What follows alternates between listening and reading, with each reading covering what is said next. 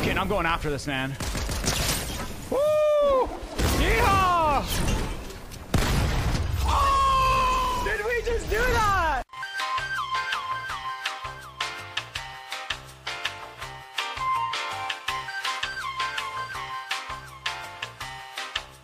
Lastly, CoffeeZilla. I now know your motives with this.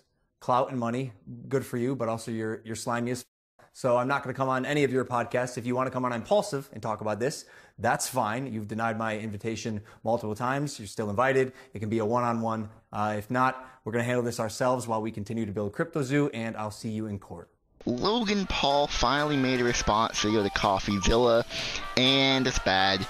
He took no accountability. It's basically just seven minutes of him saying that he hired criminals, but it's not his fault because he didn't invest any money into it. He got no money into CryptoZoo, he lost money, and he even promised at the end of the video that he's going to be delivering on the CryptoZoo in 2023 or 2024. So we'll see on that.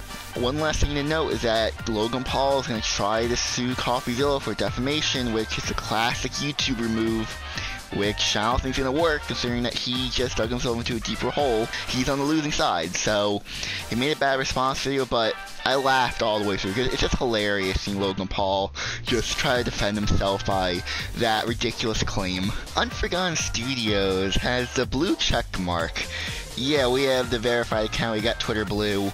And yeah, um, I don't know if people are gonna make fun of us, because it's kind of a meme to be like, oh, point a laugh at the dude that got Twitter blue, but it's pretty cool. I like it. It fits the brand. Filmora is in the news because in one of the more recent updates, they removed the lifetime license agreement, which, if you don't know what that is, essentially, if you're someone that has been using Filmora for a very long time, you're given this license to obviously get a discount on products that Filmora uses, also to show that you are a veteran of the service. A YouTuber that goes by Daniel Patel, hopefully I'm saying that right, he made a video about this and he criticized Filmora.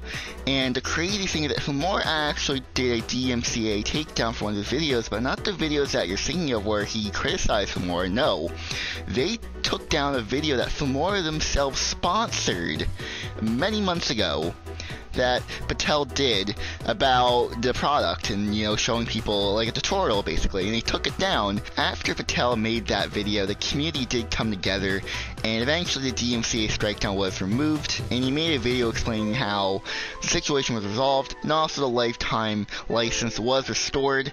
So Filmora is kind of scummy on doing this. Like, I particularly don't like that because if you don't know, I use Filmora to make you know, the video that you're seeing now and every video that I've been making. I guess they made things right after everyone complained about it, so there's that. If you guys enjoyed this video, then make sure to hit that like button subscribe.